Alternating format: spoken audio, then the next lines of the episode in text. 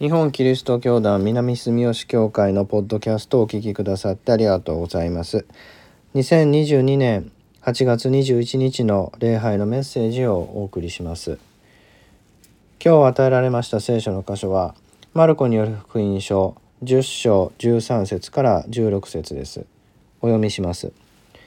イエスに触れていただくために人々が子供たちを連れてきた。弟子たちはこの人々を叱った。しかしイエスはこれを見て憤り弟子たちに言われた。子供たちを私のところに来させなさい。妨げてはならない。神の国はこのような者たちのものである。はっきり言っておく。子供のように神の国を受け入れる人でなければ決してそこに入ることはできない。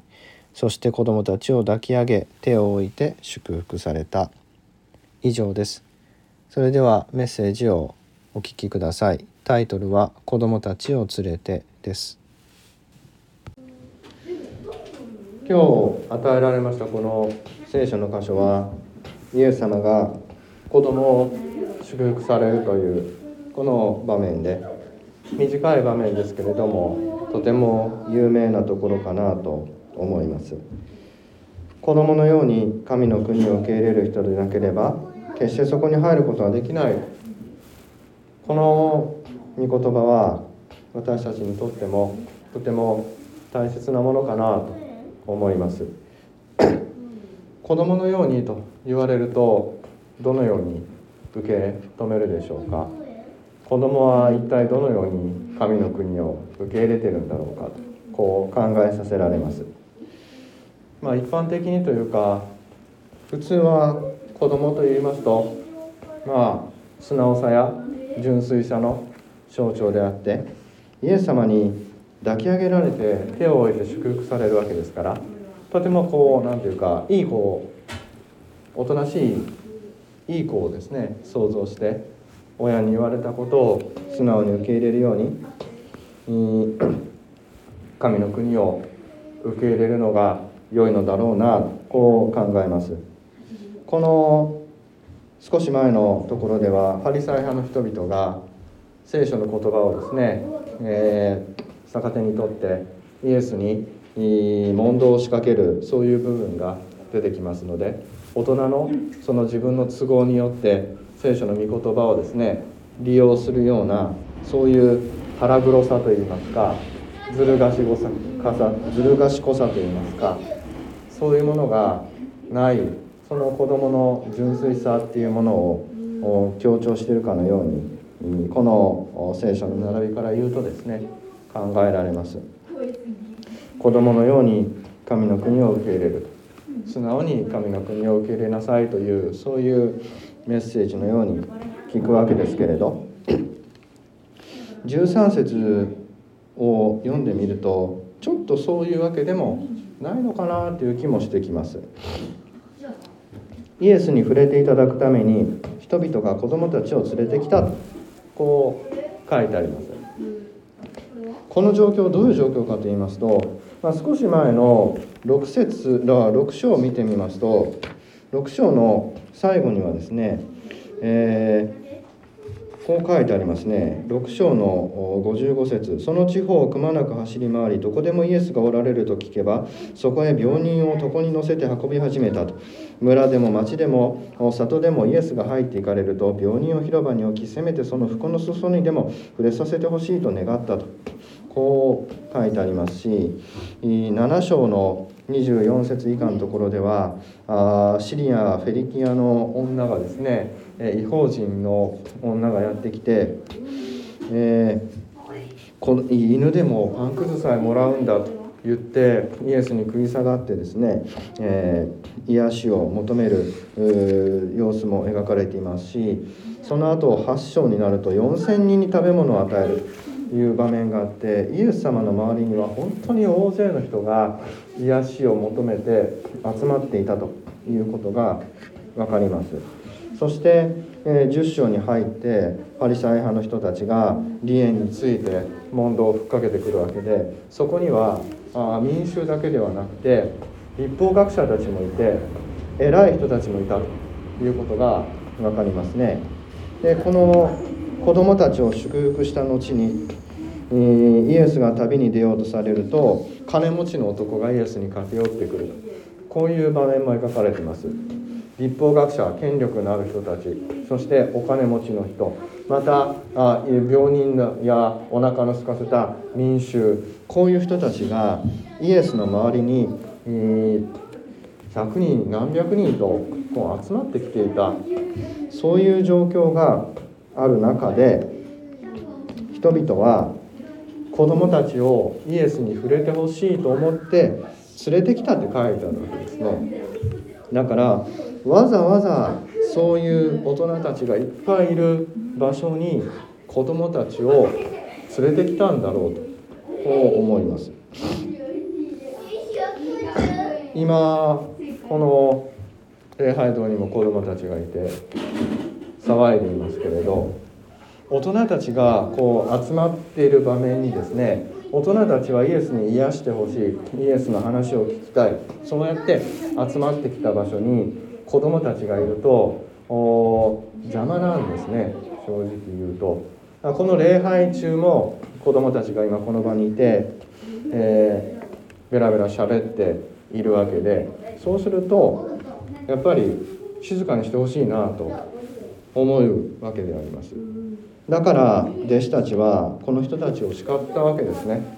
あなたたち今これだけたくさんの人がイエスのところに集まって救いを求めているのに子供たちを連れてくるとは何事かと言ったわけです子供たちは元気に楽しそうに遊ぶでしょうし多分このイエスが回っておられる地方っていうのは田舎なのでそれほどですねしつけの行き届いた子どもたちではなかっただろうと思いますからあお腹を空かせていたりとかあもう遊びたくてですねそこら中走り回ったりとかあ連れてこられてよそのもの珍しいものを触って壊したりとかあ子供たちを連れてくるわけですから多分これも今は少子化で子供といっても教会に今いるのも3人だけですけれど数名の子供たちのことを思い浮かべますけれど多分大勢いたんですね。昔は子供というと非常にその労働力としても重要でしたし子供がたくさんいるっていうことが祝福の証でしたから一つの家族に1人だけっていうことは多分なくてですね、え3人も4人も兄弟がいてそれを人々が子供たちって書いてありますからねたくさんの子供たち連れてきて多分この場面っていうのは子供たちが暴れ回ってですねうるさくて大人たちがちゃんとイエスと向かい合うことができなくて、えー、非常に弟子たちはあ苛立ったんだろうなこう考えられます。イエスはそのような状態を見て憤ったって書いてありますね。憤るっていうのはかなり強い表現です。イエス様は本当にこのうるさい子供たちに静かにしなさいと。今大人たちがイエス様とお話をしてるからちょっと黙ってなさいっていうようなことに対してイエス様は憤って子供たちを連れてきなさいとおっしゃっただからイエス様は話を聞こうとして癒しを求める大人たちを脇に置いてでも子供たちを真ん中に連れてきて抱っこして祝福したこういう状況なんだろうなとそう考えられますそこでイエス様はおっしゃるわけです。子供のように神の国を受け入れる人でなければ決してそこに入ることはできない神の国はこのような者たちのものである。このようなものっていうのはどういうものだろうかな。子供をこう親がここはいい場所だから一緒に行こうと言って連れていくっていうのは結構実は大変なことでもあります。親がこれは大事なものだからと思って、えー、与えたものも子供にとっては必要のないものもあるし子供が本当に欲しいと思ったものも親にとってはこれはいらないっていうものもあるわけですね。ねカズくん。カズくん？カズくんはこの前水族館行ってなんか欲しいものがありましたよね。それどうしても買ってもらえなかった時にカズくんはどんな気持ちでしたか？嫌な気持ちでした？嫌だなって思った？なんで買ってくれへんのって思ったよね。でどうしたのすねてすねて泣いて怒ってもう動かないって言って 怒って結局すねて一人で先に帰っちゃったよね、はい、子供をそうやって連れていくっていうのは結構大変なことですね。大人の思いと子供の思いっていうのは違いますからそう考えるとですね私も子供を連れて旅をするとですね決して子供っていうのは素直さの象徴というわけではないなと思うわけです。牧人さん牧人さんはご飯食べた時にこの前やんなおだしこぼしたよね。バシャーと。でも服が全部濡れちゃったよね。でもう牧人さんも結構大きいからお着替えいらないかなと思ったけど全部汚したから大急ぎで服屋さんに行って新しい服を買いましたね子供っていうのはそのようにこう思いもよらないことをするわけで大人にとってはもうちょっとなんで今そういうことをするのかなと思うことが起こったりします。そういうこのような者たちなんですよね。なので大人の思い通りにはいかない、えー、弟子たちが叱るのも私たちはよく分かります。大人がこうして礼拝をしている時に暴れ回って邪魔をするとこれは迷惑だから静かにしなさい。怒るのは、まあ、当然のことだろうと思います。ねえ迷惑だから静かにしてください。いいですか？うん、こう言われるわけですね。弟子たちの気持ちは本当によくわかります。しかしイエス様はそこでおっしゃるわけです。このような者たちのものだと。これは一体どういうことなんだろうなとそう考えさせられます。イエス様はお祈りをする時に何とおっしゃったかっていうと「天の父よ」と祈りなさいとこう教えてくださいました。つまり神様というのはお父さんお母さんのように親のように子供の言うことを聞いて子供を導く存在である。こう教えてくださったわけです。子供たちが欲しいっていうものが親にとっては不必要だとゴミになるだけじゃないかっていう時もあれば子供がどうしても嫌だっていうことをさせないといけないこともあるわけですね。静かにしてください。そういう時に親と子はどうするかっていうと本当にぶつかりますね、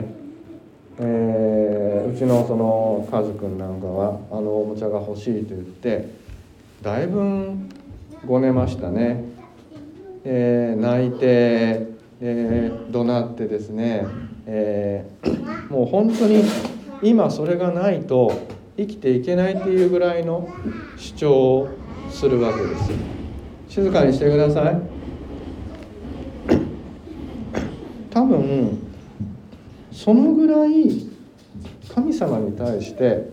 本当に真剣に向き合うっていうことが私たちには求められているんじゃないだろうか。ファリサイ派の人々のように分かったような顔をしていい子のようなふりをして自分の思いを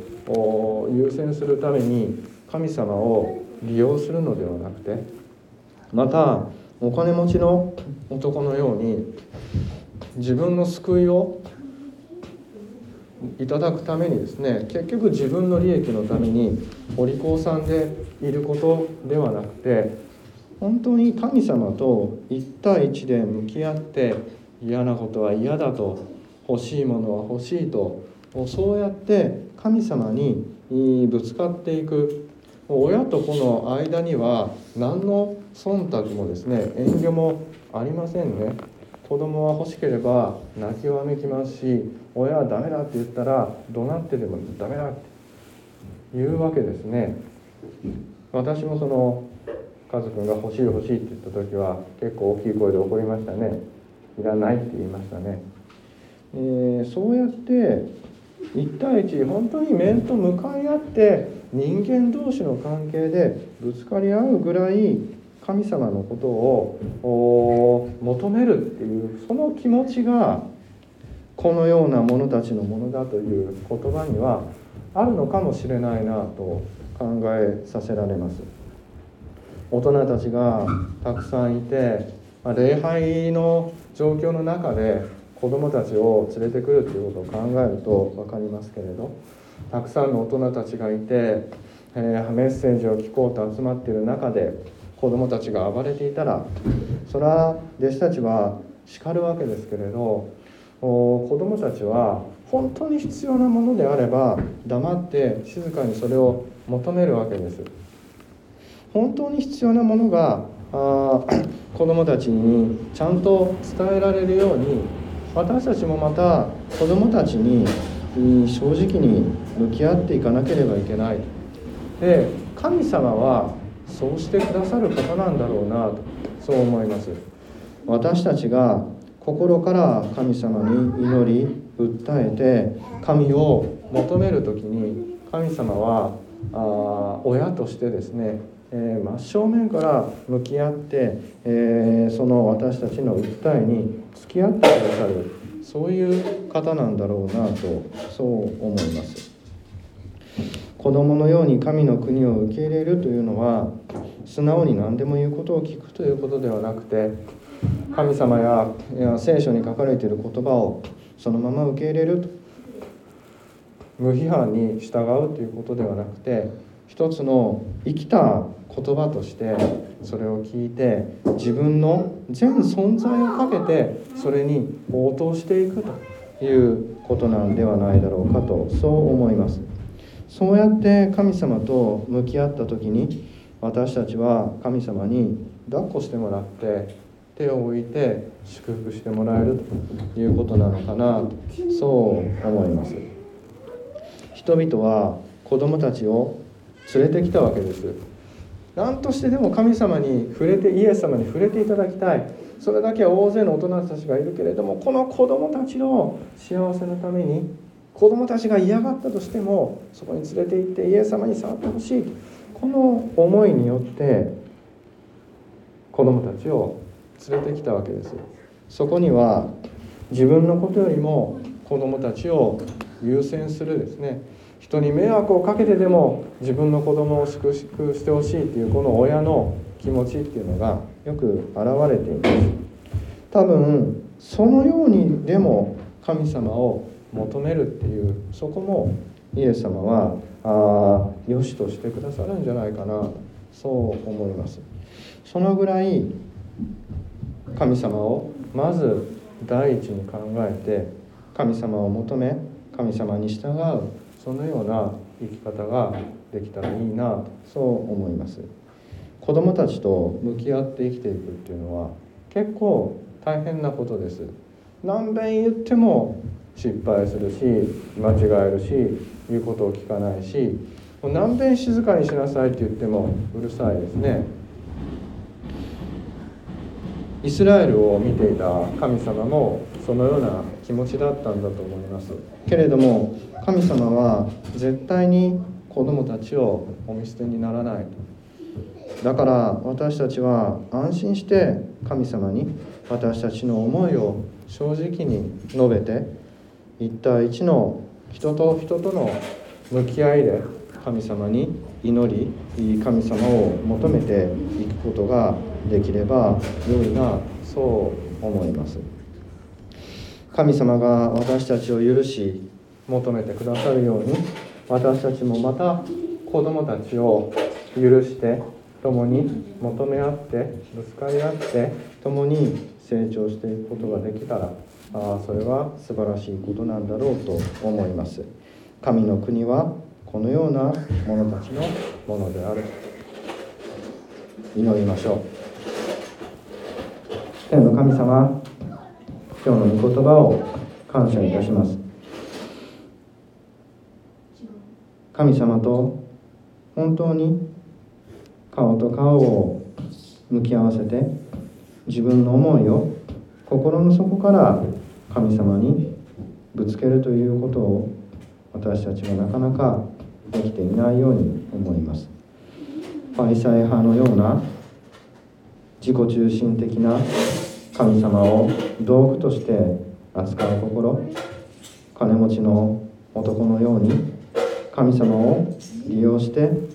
自分を認めてもらおうと言いこぶるそのような心。さまざまな思いによって私たちは神様をないがしろにしてしまいます。しかし子供のように嫌なことは嫌だ。欲しいものは欲しいと。行きたくないところには行きたくないと。行きたいところには行きたい素直に神様に何でも話ができる。そのような心でいることができますように。そしてそのように神様と向き合う姿を私たちに教えてくれる。その子供たちと共に歩んでいくことができるように私たちの心をあなたが満たしてくださいますように。私たちがどれだけあなたを裏切ってもあなたは私たちを許してくださいます。